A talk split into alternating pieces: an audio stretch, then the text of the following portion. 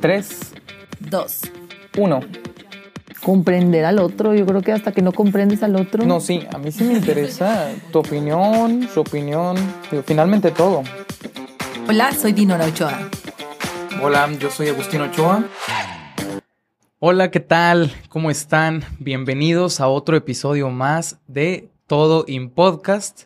Dinora Ochoa, un gusto estar contigo. ¿Cómo están? Buenas noches, buenos días, buenas tardes, cuando sea que nos escuchen. Agustín. Sí, un gusto que estén con nosotros en otro episodio. Seguimos eh, con la línea de peticiones, es decir, con los temas que nos han estado pidiendo. Ya nos habíamos esperado mucho para este tema, ahora sí es tiempo de tocarlo. Y trabajaremos el título. El título de acá no estoy tan de acuerdo, pero es para que se entienda, ¿no? Que es familiares tóxicos. Así es. Eh, bueno, ¿qué te parece? Sabemos que son familiares tóxicos porque ahorita todo es tóxico, ¿no? Eh, las relaciones, eh, la familia, uno mismo, entonces los viajes, todo, ¿no? Las deudas. Entonces, ¿qué te parece que le digo, es tóxico, pero le ponemos eh, o, o lo manejamos como familiares conflictivos? familiares con problemas. ¿no? Familiares que hay que como le guste. Sí, bueno, sí, fíjate que esa palabra yo decía, bueno, co- como de dónde viene, ¿no? Que Ajá. tendría que ver como a lo mejor desde... eh, hablamos de una intoxicación.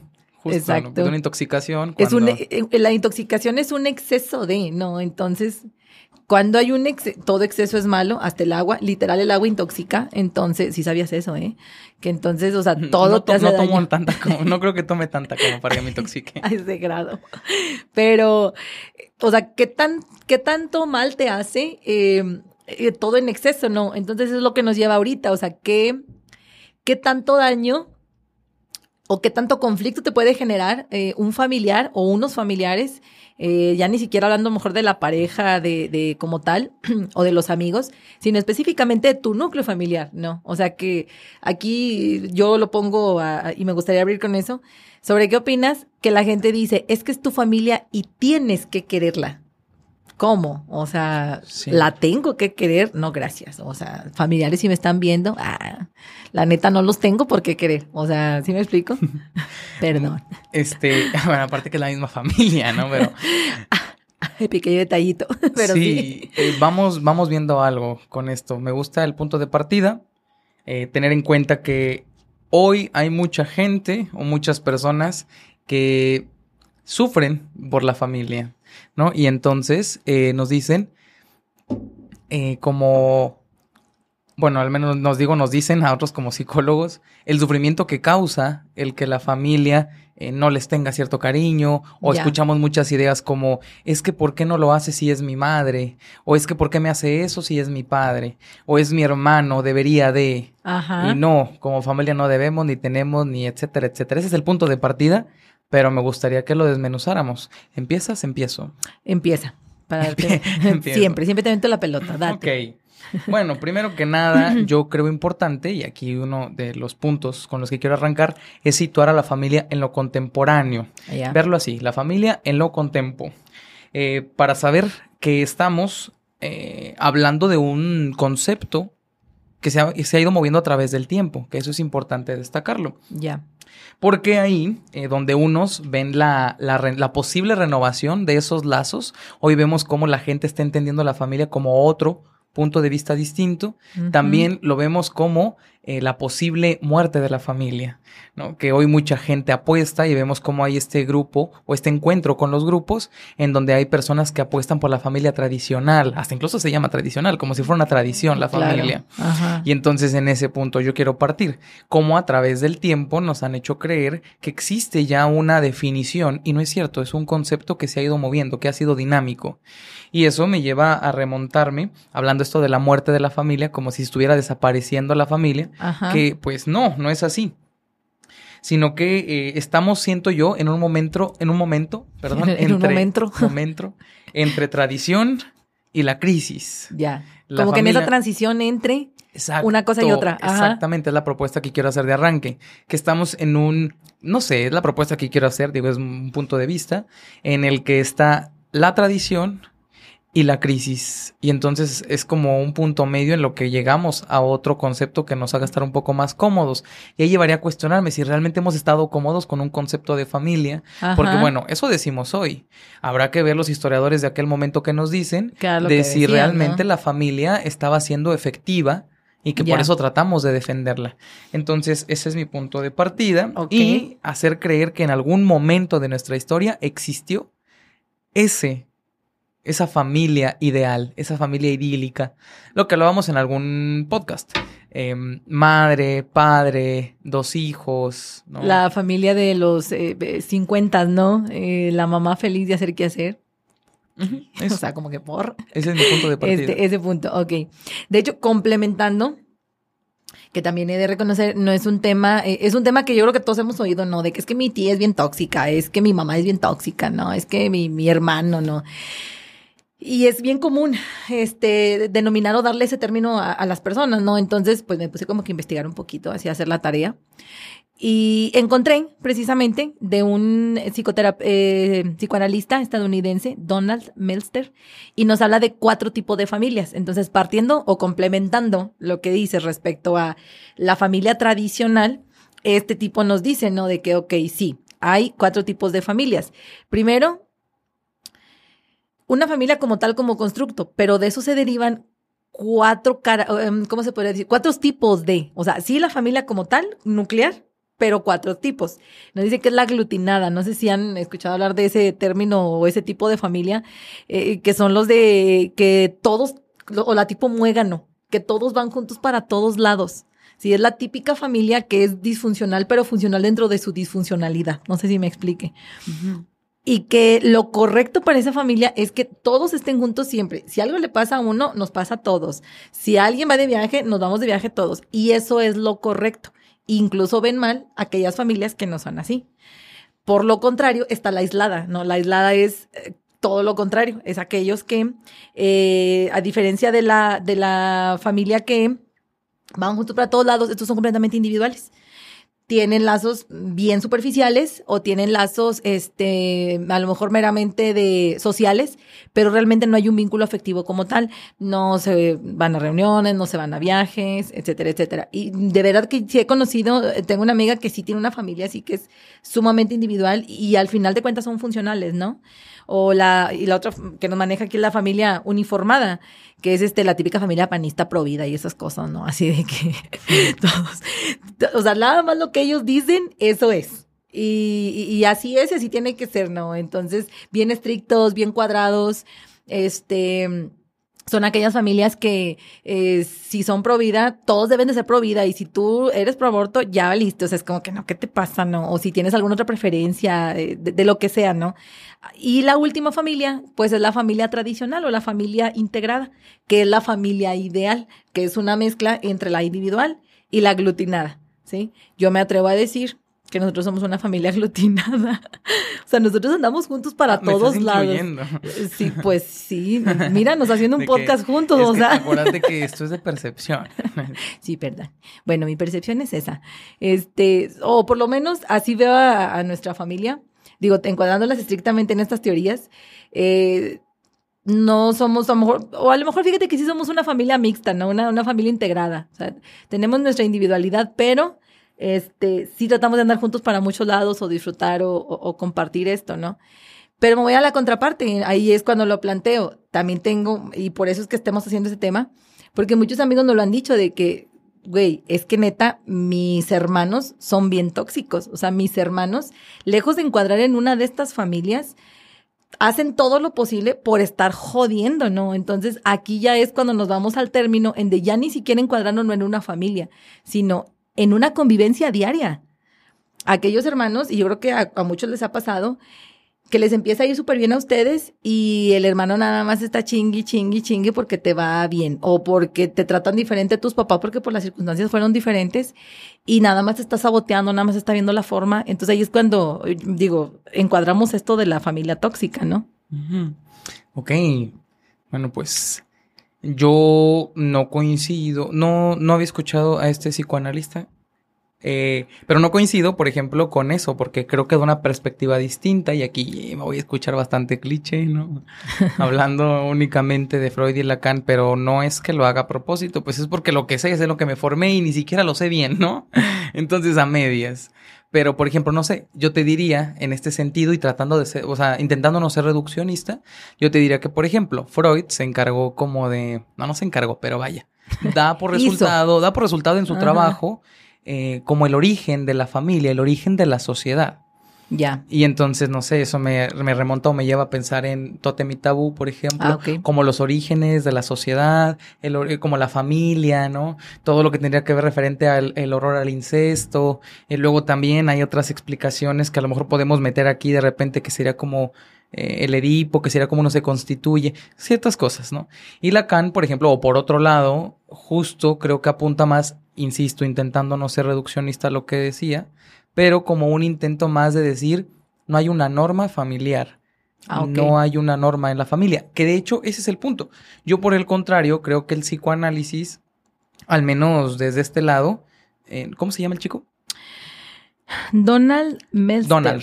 Bueno, que, porque, que por el contrario, acá desde este lado, eh, el psicoanálisis justo intentaría no dar una norma, intentaría no hacer una definición, sino más bien intentar eh, poner conceptos y entonces eh, ver cómo funciona para cada uno. Pero es que el psicoanálisis siempre hace eso, el psicoanálisis nunca encasilla, el psicoanálisis, o bueno, al menos eso se intenta. El psicoanálisis propone eh, como que cada uno visualice había una maestra que nos decía mucho el caso por caso y yo me reía de eso, pero ahora lo creo bastante en el que aplica caso por caso y que así como no intenta definir una familia, tampoco intenta definir lo que es un hombre, lo que es una mujer, este, lo que es eh, la sexualidad, me explico, sino o sea, darle una terminología a todo y cada una de Sí, la diferencia entre definición y concepto, ¿no? Que concepto sería una concepción de y definición sería es esto es, se define, se cierra. Justo. Entonces, más bien en lugar de cerrar, trataré de aperturar. Esa es una propuesta que hace el psicoanálisis y que puede aplicarse al menos acá para el término de la familia. Bueno, en ese sentido, eh, fíjate que, digo, me, me, llamó la atención la, el, documento este que, que publica eh, este psicoanalista, en el, porque yo creo que siempre es bueno eh, conceptualizar, ¿sí? Entonces te da aquí cuatro conceptos, los cuales te llevan a su vez a de que, bueno, esto es lo ideal, más no significa que sea lo correcto. Si eso es lo, lo en un mundo ideal, eh, eh, son los tipos de, de familia. Ahora, si eso es lo más o menos ideal o funcional, o son las cuatro familias que se manejan, que no todas son iguales, y bien dice Agustín, te habla de una contra, eh, contraposición donde te habla de entonces qué es una familia tóxica. Y más adelante te presenta, y, y, no sé si sea parte de lo, de lo que ¿Te gustaría continuar? De entonces, bueno, si mi familia encuentra en una de estas, pero dentro de esa disfuncionalidad somos funcionales, entonces ¿cuándo es cuando realmente somos disfuncionales? Y nos habla aquí de varias características, como el abuso, la violencia, el maltrato, etcétera. O sea, ya cuando empiezan a ver este tipo de situaciones, es cuando entonces sí estamos hablando de una familia tóxica. Ok. Bueno, pues eh, no sé, es que me, me, hace ruido el decir como definir o el decir, eh, ah, están estos cuatro eh, posibilidades, eh, quepan dentro de esas cuatro posibilidades y si no, que, si no caben dentro de esas cuatro son tóxicos, ¿no?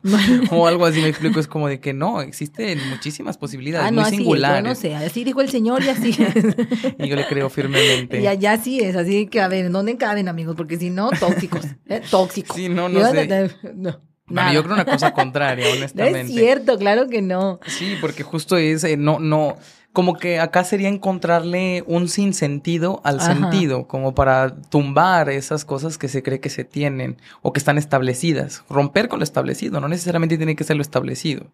Pero, a ver, primero, no sé, con esto que dices, antes. A lo mejor tú, tú le encuentras el sentido de definir cómo, cómo identificar cuando mi familia es tóxica. O cómo identificar cuando mi familia es conflictiva. Eso es lo que te refieres tú. Ah, sí, o sea, como yo de YouTube, ¿no? Así de que cinco formas fáciles de armar Legos. Bueno, aquí cinco formas fáciles de identificar si tu familia es bien tóxica, más que Chernobyl. Así. Es que no sé, por ejemplo, creo que podemos encontrarnos frente a una situación.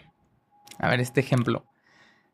Imagina que son, no sé, cuatro hermanos y de esos cuatro hermanos, eh, en donde viven en una familia que hubo violencia, ¿sí?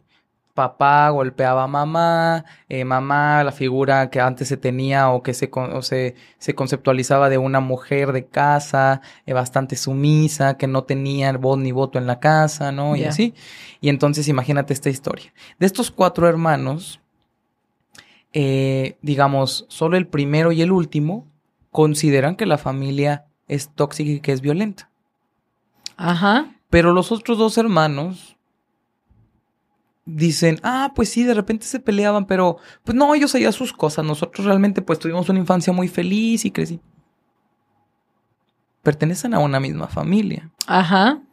El asunto es que cada uno tiene diferente realidad. Sí. Para dos es tóxica, para dos no. Y entonces creo yo que tendríamos que ver eh, como los indicios de la familia, como tratar de desromantizar en un inicio o de desmontar al concepto de familia. Porque, a ver, primero, ¿para qué sirve la familia? ¿Qué sentido tiene la familia? socialmente hablando, es la primera célula que te ayuda a integrarte en la sociedad. Exacto. Es como un dispositivo cultural, ¿no? Por ahí en un artículo alguna vez de psicoanálisis, porque además este tema es un tema que en lo personal me gusta. De hecho, este tema eh, fue como la antesala de lo que se, de lo que debería de ser la tesis, ¿no? De, universidad. Pero no fue. Pero no es así porque dice. Entonces, eso es eso, que habla sobre la familia. Se tocan esos temas de la familia y que, bueno, no, sí está, sí está hecha, sí está hecha finalmente esto, pero habla de la constitución psíquica, una cosa un poco distinta. Ajá. Entonces, ¿a qué voy o a qué me refiero con esto? Es un dispositivo cultural, cierto. ¿Qué fin tiene? Aparentemente insertarte o transmitir cierto conocimiento, cierto aprendizaje, ciertas habilidades que te puedan ser útiles para la vida o para la sociedad, ¿no? Como irte formando para eso. Y entonces, eso es la, dimensión que podemos ver hoy, porque en alguna, en alguna vez escuchaba el cuestionar a la familia y decir, ¿realmente la familia siempre ha funcionado para lo mismo? Hicimos, no. Bueno, bueno, si te vas a la historia, a lo mejor funcionaba para sobrevivir. Sobrevivir, o sea, estar en manada, no conocían como tal la familia, pero en montón, así que en montón, para poder sobrevivir. Si no, se morían de frío, se morían de hambre, se los comían los animales. Sí, eh, ahí se usaba más. ahí, sí, tenía un uso bueno. no como ahorita. se comían al tóxico. Sí, no más tóxico? ¿Para qué sirve la familia? Para hacer fiesta de revelación de sexo. Para baby shower. Exacto. Entonces, bueno, luego siento que en un tiempo, no, no siento, lo, lo, leí, que en un tiempo la familia pues tenía más bien una connotación laboral. ¿A qué me refiero con esto?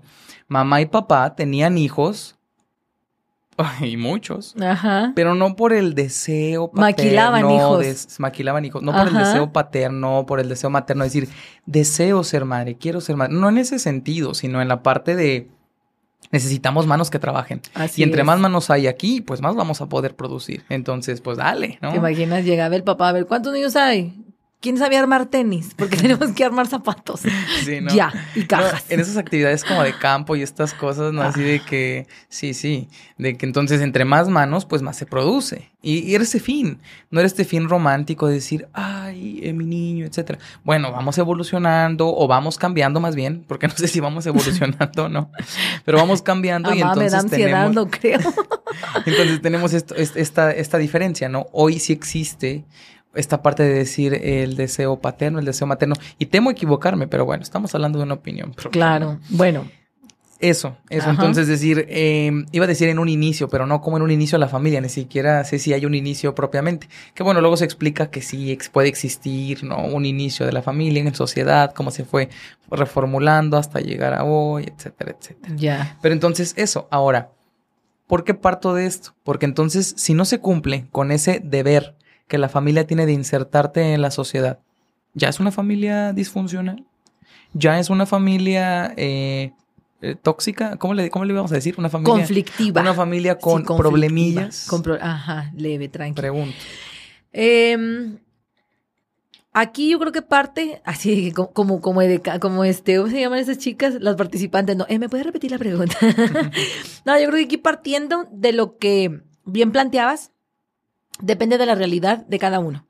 Porque sí, definitivamente, y, y hay un ejemplo que a mí me, me gusta mucho y me da mucha risa. Si alguna vez vieron, ven o siguen viendo este Friends, eh, los papás, cómo son con Mónica y cómo son con, con, ay, se me fue el nombre. No, alguien más de Friends aquí de los que están aquí, ¿no? Ross, ¿Cuál? con Ah. Ross, Mónica y Ross, sorry. Este, Producción. Producción, la producción. ¿Dónde está mi acordeón? Ni porque lo veía cada rato, ¿no? Este, los papás que, como con Ross, o sea, aparte de que porque es el hombre, eh, del paleontólogo, etcétera, etcétera, este es como que, ah, mi bebé, ah, mi chiquito. Y con Mónica son bien cabrones, o sea, con Mónica la desprestigian, la desacreditan, aparte era gordita, ¿no? O sea, y pues el estereotipo es de belleza es el flaco, etcétera, etcétera. Y un día platicando, eh, los papás súper comprensivos con Ross porque se divorcia y luego culpan a Mónica porque Mónica no les había dicho. Y Mónica así de que, dude, yo ni siquiera estoy casada, o sea, ni tengo nada, ni hijo, ni nada. Y como que, ¿por qué me culpas a mí, no? Entonces hay una escena en la que le dice Mónica a Ross, me gustaría tener tus papás. Digo, son hermanos, ¿no? Y, y da risa, pero es bien cierto. O sea, las realidades fueron muy diferentes. La diferencia de edades, la diferencia eh, de lo que vivieron, de lo que les tocó vivir. Y no significa que sean padres malos o tóxicos. Simplemente, yo creo que aquí sí depende de la perspectiva de cada uno y de cómo les tocó vivir. ¿Sí? Entonces ahí, y por eso es que defiendo mi punto, de en cuanto a una clasificación, no significa que se generalice como tal. Y tan así te acabo de decir, yo creo que nuestra familia es, este, muégano, y así de que, mm, pues la tuya, la mía no, discúlpame, pero no. Entonces, bueno, sí es cierto, a lo mejor a mí me tocó esa percepción, ahorita ya no, nuestra familia ha, se ha adaptado, se ha, ha evolucionado de una forma muy bonita. Y quizá sí han cambiado. O sea, ahorita a lo mejor a mí me tocó una familia eh, en mi adolescencia que yo parecía una familia bien tóxica, ¿no? Así de que neta, mamá, no me entiendes. Y azotaba la cortina porque no tenía puerta, ¿no? O sea, así de que me enojaban, así que es que, o sea, mis papás no me entienden y mis papás son bien así. Ahorita serían mis papás son bien tóxicos.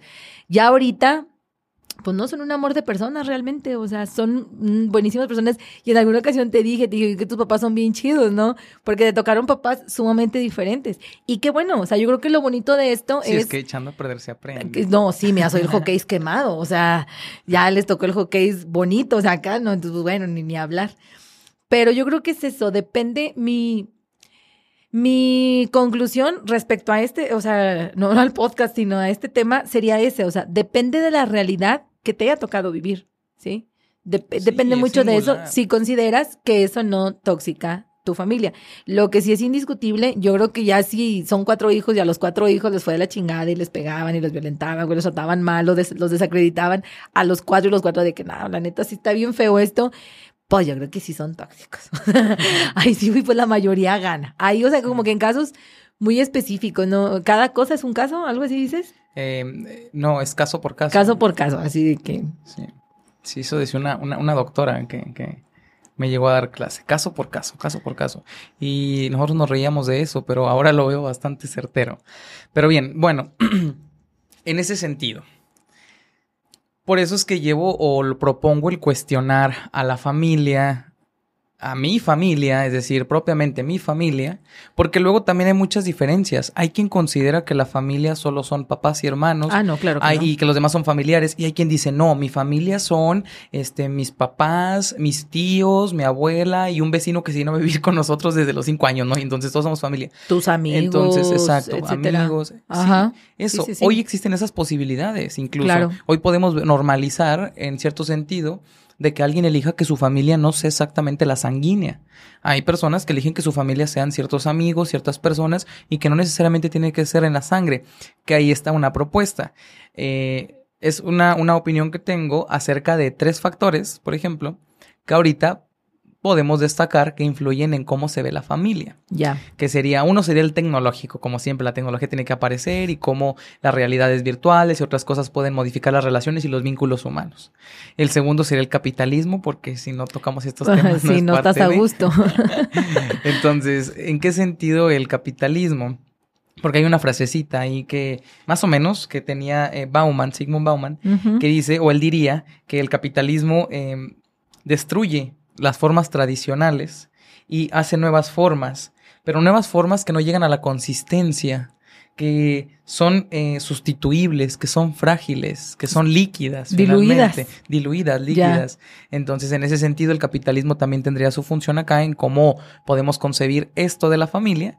Y un tercer elemento que sería la ciencia, en donde aquí viene lo interesante, que también aquí le entra un poco la psicología en cómo hacerle frente a esto. Por ejemplo, he escuchado ahora bastante en la clínica o algunos este, casos que he leído acerca de la creencia que uno es por culpa de papá, por culpa de mamá, por culpa de los abuelos, lo que es. ¿En qué sentido?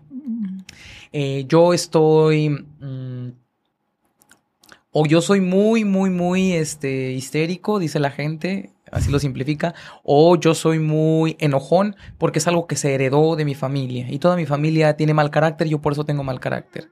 Y por culpa de mi familia tengo mal carácter. O eh, hemos visto como el, hay gen, ahora se trata de encontrar el gen y la ciencia trata de avanzar en eso y eso no me, a mí no me gusta. Como de, se encontró el gen em, de las adicciones. Y, descartarlo pues no, es ahora está la excusa. Pues yo soy así porque pues mi familia así es. O es, encontraron el gen de la homosexualidad. Encontraron el gen de eh, el alcoholismo. Entonces, bueno, como no quiero Ah, no, es que eso sí. Ah. Bueno, ese sí existe. o sea, claro, y me, me, veo sumamente afectada, ¿no? O sea, Entonces, eso eh, sí lo demando. lo demando. no. Entonces, no es propiamente que exista un gen. Bueno, se ha comprobado y hay otros estudios que contradicen a los eh, que creen que puede existir un gen de que no es así, sino que toda esta parte de la plasticidad cerebral y la verdad es que no le entro mucho a este tema porque no me he formado mucho en eso, entonces me siento muy en desconocimiento, pero lo que lo poco que he leído me ha dado a entender eso, que existe todo un movimiento eh, constante en el cerebro que está cambiando y entonces eh, eso permite que esté, como esta frase de que nadie se baña en el río, en el mismo río dos veces. Ah, ya, porque algo así como que están tratando de darle ese sentido a algo cerebral, como si, como todo el tiempo está cambiando. Entonces porque está fluyendo y nunca el agua es la misma. Ajá, sí, ya. Sí, entonces a mí me gusta creer eso. Digo, hay mucho, cada quien puede creer lo que quieran. A mí me gusta creer en esta parte de que la, la ciencia tiene esta nueva cuestión. Entonces, ¿a qué me refiero? A que no necesariamente se tiene que cargar con los mitos familiares. Finalmente, dentro de al menos del psicoanálisis, trata de romper con esos mitos que se tienen acerca de que si la familia es, entonces por tanto yo soy, ¿no? Eh, abuelo mm, violento, padre violento, hijo violento, por tanto, ¿no? Entonces yo como soy hijo de esa familia, entonces tengo que ser violento o puedo, tengo el permiso de ser violento. Claro. Pues no, no es cierto. No, sorpresa. sí, no, ¿y dónde está la responsabilidad ah, afectiva y la responsabilidad de conciencia propia? Yo creo que cualquier comportamiento negativo, o, no es que no llamarlo negativo, cualquier comportamiento que perjudique, digo, porque el comportamiento, pues al final de cuentas es comportamiento, ¿no? O sea, cualquier comportamiento que perjudique a alguien más, nunca está justificado. O sea, porque luego aquí viene la frase, ¿no? De que pues es que así soy yo. Ah, como no eres bueno. Ay, ay, que así soy yo, ay, que soy bien bueno, ay, soy bien dejado, o bien dejada, ¿no? O sea, nada más lo que nos conviene, ¿no?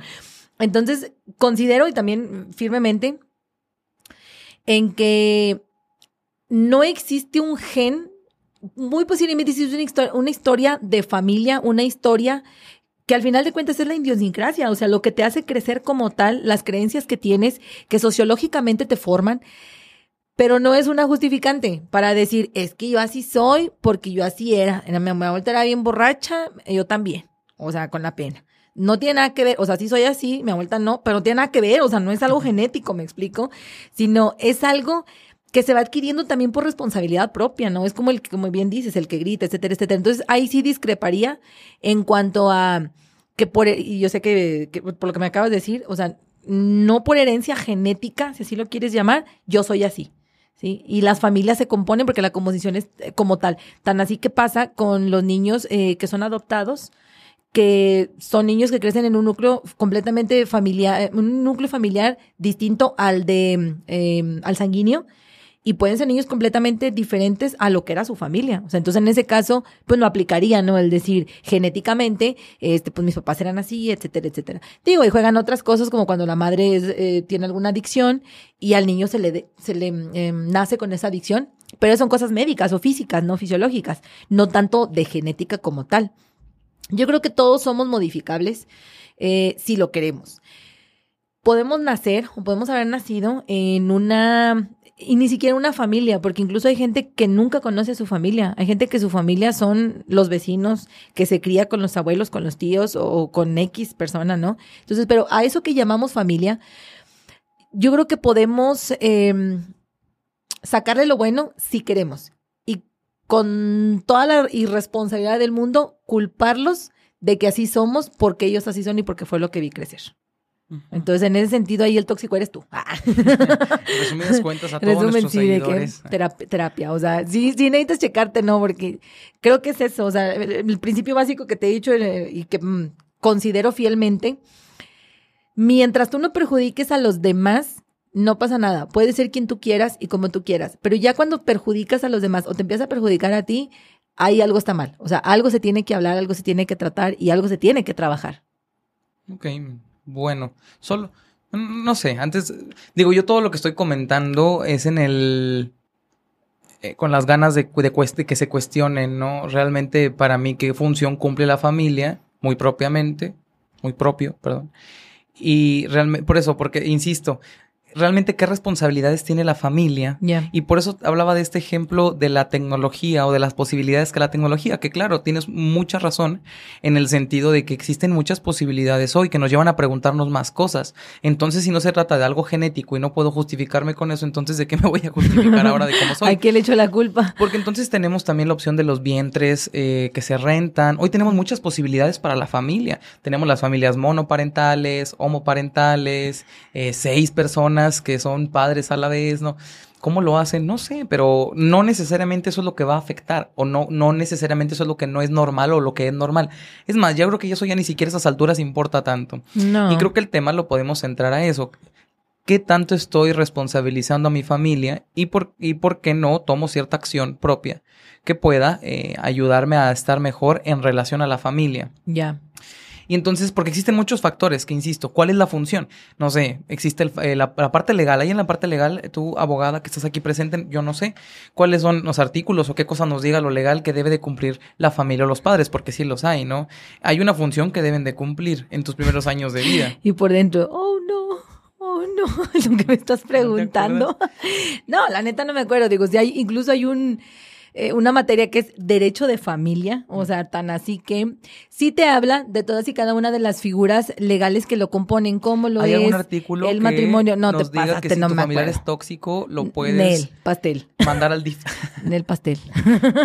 Búsquelo, googleenlo. No, no, no, pero sí existe, o sea, el derecho de familia es la protección, el bienestar en sí del núcleo familiar el núcleo familiar y no te no se limita a una mamá y a un papá, ¿sí me explico? Porque para esto hay y todas las figuras que te habla de la orfandad, este, de la adopción, del matrimonio como tal, incluso el matrimonio em, entre personas del mismo sexo, eh, el cual está contemplado, por lo mismo que la sociedad va cambiando, entonces va a ir evolucionando, porque sí considero que evolucionamos no siempre de la mejor forma, pero sí existe esa regulación. Entonces el derecho de familia eh, sí te habla como tal respecto a las figuras que se tienen que salvaguardar y eso viene desde el derecho romano, ¿no? O sea, desde la manus, que era el, el derecho que ejercía el esposo sobre la esposa, ya no, o sea, ahorita así de que voy a ejercer la mano sobre ti, es como que manos madres, o sea, no, no ejerces nada, porque ahorita somos, eh, estamos, somos iguales en condiciones, ¿no? Bueno, digo, ah, en teoría eso es, ¿no? Entonces sí, sí existe en el derecho familiar, o en el derecho más bien, un apartado del derecho de familia que sí te habla respecto a esto. Sin embargo, no te habla específicamente, o no que recuerde, y si alguien lo sabe, adelante. Me gusta mucho que me digan, no, estás mal así, no es porque aprendo. ¿Qué es la familia? O sea, que te defina como tal qué es la familia. Te define qué es el, el matrimonio, por ejemplo, que es un vínculo entre dos personas, un, eh, un, este, un contrato o el divorcio incluso, que es la disolución del vínculo matrimonial, bla, bla, bla. Pero así como tal que yo recuerde que te hable una, o sea, la familia es esto y si no es esto, y no son familia. No, te habla de padres, te habla de hijos, te habla de abuelos, de, em, ascendencia, descendencia, pero hasta ahí. Ok, bueno, no digo, tampoco no te aventaste todo el speech, yo nada más preguntaba. Porque de Es más, ni siquiera lo preguntaba, solo lo decía, lo pregunté, ¿verdad? Sí. Sí, de que si había algo en específico que, porque por ejemplo ahí está el para qué sirve la familia en lo legal. Y luego entonces podemos decir, bueno, en esa cuestión pues ni qué hacer, no hay mucho que hacer, a solo ustedes de esa materia de como licenciados en Derecho, pues adelante, ¿no? Y es más, ni siquiera todas las áreas del derecho. No. Y luego después estaría la otra parte moral, y esa es donde me empieza a interesar más, ¿no? Nosotros, como sujetos de esta sociedad, ¿qué creemos que moralmente la familia debe de ser? Y ahí, nos metemos en aprietos porque entonces creemos que la familia debe de este, ser buena con nosotros. Incondicional. Que la madre debería de ser incondicional, que el padre debe amar, que la madre debe no sé qué. Y entonces tenemos todos estos mitos de los cuales nos sentimos luego mal y mucha gente se queja y vive atormentada durante muchos años de su vida por decir es que mi madre no me ama y debe de amarme, es que mi padre nunca me cuidó y debe cuidarme, es que mis padres nunca jugaron conmigo y eso es eh, algún trauma como para mi vida adulta, ¿no? Y no necesariamente de verdad que no necesariamente. Esos son mitos que debemos de romper y cuestionar y trabajar sobre todo hasta donde nos afecta. ¿Por qué? Porque viene una tercera parte, y ahí es donde le entro yo, ni del todo, pero con lo del psicoanálisis y con esta constitución. Porque el psicoanálisis, si nos vamos a modo de eh, términos freudianos, constituirse, cómo es que un sujeto se constituye. Es decir, porque tú y yo que nacimos en una misma familia, tú tienes una personalidad, una forma de ser, tus traumas, tus gustos, tus intereses de esta forma y yo eh, los míos, aun y cuando crecimos en un mismo núcleo, ¿no? Y entonces, ¿qué te constituye a ti? ¿Qué me constituye a mí? Y si nos vamos a lo mejor a términos más lacanianos, el modo de subjetivarse en tu sentido y el modo de que yo me, yo me, mi modo de subjetivarme. Y ahí es donde está lo mero bueno, porque la gente supone que por ciertas faltas, ausencias, me llegan muchas personas que dicen, es que tuve una ausencia paterna y ahora por eso eh, busco parejas más grandes que yo.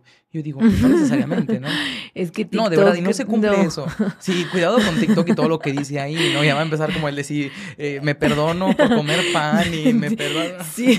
No. Y está bien si creen en eso y les funciona. Pero sí, yo creo que hay que trabajar un poquito más, más deep. O sea, decídeme, perdóname, y con todo respeto al chico que hace eso, o la chica y todo lo demás. Chido, o sea, pero... No, tienes razón, ya estaba yo eh, prejuiciando y si a alguien le funciona, pues bueno, ¿qué le vamos a hacer? Aquí la idea es que estén bien, ¿no? la idea es que estén. Va a saltar en dos o tres años más y van a regresar igual hasta peor, pero les está funcionando por ahora. Y está bien, o sea, salir del hoyo momentáneamente, ¿no? Sí. Pero sí, o sea, y tienes toda la razón. O sea, lo que hablabas de la constitución respecto de una de dos hermanos, por ejemplo, en un mismo núcleo. Entonces yo por eso iba a lo tuyo, de que, bueno, más bien, en contra de lo que, ah, no en contra, pero no tan a favor de lo que el psicoanalista, no, sí en contra de lo que el psicoanalista dice, porque nuevamente está encasillando en cuatro sectores lo que la familia pudiese ser o debería de ser, no sé, no he leído ese texto, así que pues no lo puedo criticar tan a gusto, lo voy a leer. Pero para eso, para decir, no, justo el psicoanálisis propone que no se encuadre la familia, que no se cierre la familia, porque es de forma muy singular, incluso para los mismos hermanos, cómo concibe cada uno esa familia. Y entonces entender hasta dónde a uno le afecta y tomar eh, las cartas en el asunto para lo que se tenga que hacer. Y entonces eh, tratar de cuestionarse, ¿realmente mi madre debe de amarme de la forma en la que yo creo? ¿Realmente mi padre tiene esa responsabilidad hacia mí? Ahora, si sí lo creo, está bien, pero hay que trabajarlo digo que tampoco es obligatorio, si alguien no lo quiere trabajar, pues adelante, pero si alguien gusta y quiere romper con todos esos mitos familiares que viene arrastrando, con todas esas formas, esas creencias, pues al menos desde acá se pudiera tener una respuesta en cuanto al cuestionamiento, el cuestionar, el tumbar. No es cierto, no es cierto que debería de ser, no hay un deber ser. Más bien eh, son realidades simplemente que nos tocan y bueno, cómo nos adaptamos, cómo nos ajustamos a esas realidades y esas percepciones para estar un poco mejor. Bueno, si te fijas, en ningún momento, y no lo defiendo así de que al tipo ni lo conozco, no sé si vive, muero, qué le sucede, si está en su casa, besito hasta donde esté, pero nunca define familia como tal, o sea, no te dice de que la familia es una mamá, un papá, etcétera, etcétera, este, como como los panistas, no, no es que tengan nada contra ustedes, pero la neta sí se pasan con lo pro vida que son y con lo, lo pro familia y demás. Y pues hay que entender que los tiempos no son así, ¿no? Entonces, este, si te fijas, nunca define familia. Eh, ¿Sabes cómo lo entendí? Como cuando hay la definición o, la conceptualización de el histérico, el neurótico, eh, no significa que seas específicamente uno o que tengas que ser uno, sino que esas son, ¿sí me explico? las clasificaciones que existen, y estoy hablando sin, sin conocimiento tan eh, profundo, y que dentro de eso no, no son limitativas, pero son enunciativas, eso sería, ¿sí? Ah, leak. O sea, si me explico. Entonces, esta, voy a eso. Y no lo defiendo porque al final de cuentas no es un concepto, no es un em, texto de que me defina, ¿no? Eh, yo creo que, y coincido completamente contigo, cada familia este, es diferente, cada cosa es un, eh, cada cosa es un caso para mí. Entonces, no significa que porque la familia, que también esa es otra, llenar las expectativas de lo que es una familia, ¿no? Y significa que si ya no llené las expectativas de lo que es la familia para los demás, ¿Estoy mal? ¿No estoy eh, cubriendo con una familia? Va doble, va bien, bien, buen punto. Tanto va para lo que yo espero de los otros, también como para lo que se espera de mí. Claro. Es que mi padre. Es, es ambivalente, o sea... Sí, eso. Entonces, bien, se me había pasado ese punto que es muy importante.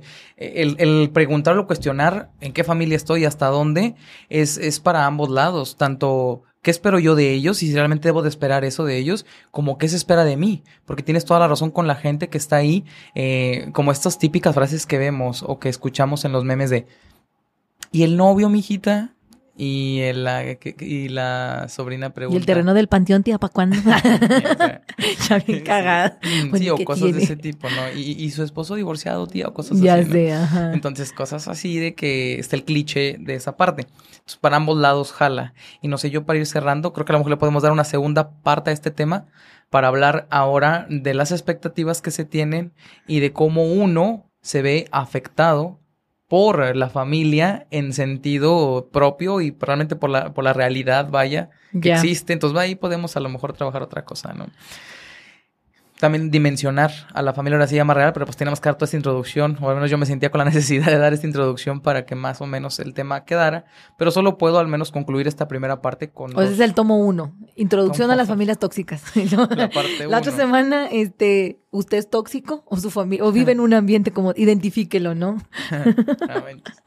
Entonces, en, ese, en ese punto, dos cosas. Primero, que es necesario reconocer y reconocer y ser en la familia, saber que uno dónde está posicionado ahí, identificarse qué anda haciendo por ahí, cómo eso le afectó o no le afectó, si tuvo consecuencias, si todo bien, si todo mal, no sé. Eh, redimensionarse.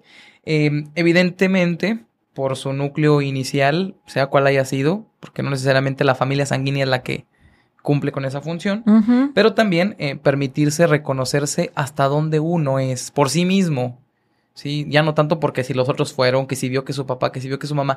Fíjense que evidentemente gana el psicoanálisis cuando uno acude a este tipo de terapia o, ¿sí?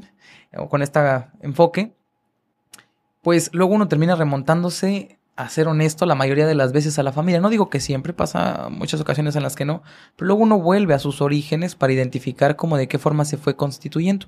No siempre pasa, pero la mayor parte. Entonces, bueno, pues hagan un análisis ahí de, de, de su familia, hasta dónde, pero hasta dónde ustedes también son como, como sujetos individuales y no como sujetos a la familia, que sabemos que no es tan sencillo. Pero bueno, es un primer punto. Y segundo, que entender que la familia es un concepto, no una definición. Yo no tengo que encajar con la familia de tal, o no tengo que comparar mi familia. Es que a mi amiga sí y a mí no. Es que a mi primo sí y a mí no. Es que como a mi Es más, ni siquiera como a, mi hermano. ándale. Y a mí no. Ajá. que eso sea un chorro, ¿no? Exacto. Entonces, no, ni siquiera eso. Como tú lo decías, son tus padres y los míos son diferentes. Ya y probablemente Me gustan más los tuyos, la neta. Saludos a mis papás hasta Mazatlán. Quedan allá. Entonces, bueno, en ese sentido, creo que podemos, eh, esa, concepción propia, reescribirla, rehacerla, eh, hacerla singular sin compararla con nosotros y eso puede ayudar un poco, tal vez, a la, al modo en el que nos vinculamos o nos relacionamos. Ya. es, eso. es, que aquí estás dando en un punto y, y también, digo, para ir cerrando, la responsabilidad afectiva y la responsabilidad consciente como personas. O sea, no puedes culpar a tu familia, a tu entorno, a tu escuela, a lo que hayas estudiado, a lo que sea, de cómo eres o, responsabilizarlo de lo que hagas, ¿no? Entonces, yo creo que es bien importante cuando ya eres consciente de, si sabes qué, esta es mi realidad, esta fue mi familia, crecí aquí, pero sabes qué, yo decido ser diferente. Digo, hay gente y he visto muchas personas y les funciona chido. O sea, de que dicen, ¿sabes qué? Este, a mí me ayudó eh, constelaciones familiares y esas cosas. Mm, o sea, bien, te ayudó, te sirvió a, a sanar a lo mejor algo y, y te ayudó a, a dejar de, de, de hacer responsable a tu familia, que bueno, o sea, es eso, el hacerte responsable tú de lo que te toca. Digo, si ya tienes 30 años y sigues culpando de que es que yo cuando era chiquito mi mamá no me compró unas rocaletas, oye, güey, ya, supéralo. O sea, tienes 30 años, sí, de chiquito te tocó bien duro, de chiquito te tocó la chingada, pero pues puede ser otra persona, o sea, ahorita ya te toca otro. Entonces yo creo que para evitar esa terminología de mis, mis familiares son bien tóxicos, así como son bien tóxicos, estás en la, y como cualquier, eh, sociológicamente hablando, te puedes relacionar con quien te dé la gana, pues puedes dejar de frecuentarlos. ¿Sí me explico? Y no estarlos culpando de que es que no me apoyaron, es que no estuvieron. Es, que es otro tema. Es que. Porque ahí sería, perdón que te interrumpa de esta no, forma, no, pero es que si no ya basta- estamos por cerrar y si no lo digo me lo voy a llevar. Pero ahí sería, hay gente que siente mucha culpa por alejarse de sus familiares, porque cree que debe de estar cerca. Sí, que aunque su hermana le trate mal, que aunque su hermano le trate mal, debe de soportarlo, no se debe alejar porque son familia. Ay, Ese es otro punto importante.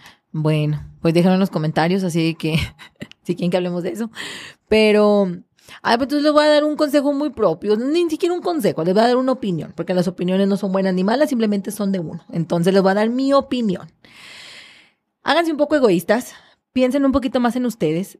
Insisto, mi principio básico es, mientras yo no perjudique al otro, quizás sea egoísta, pero no te estoy perjudicando. Y no porque no haga lo que tú consideras que está bien, significa que está mal. No sé si me expliqué.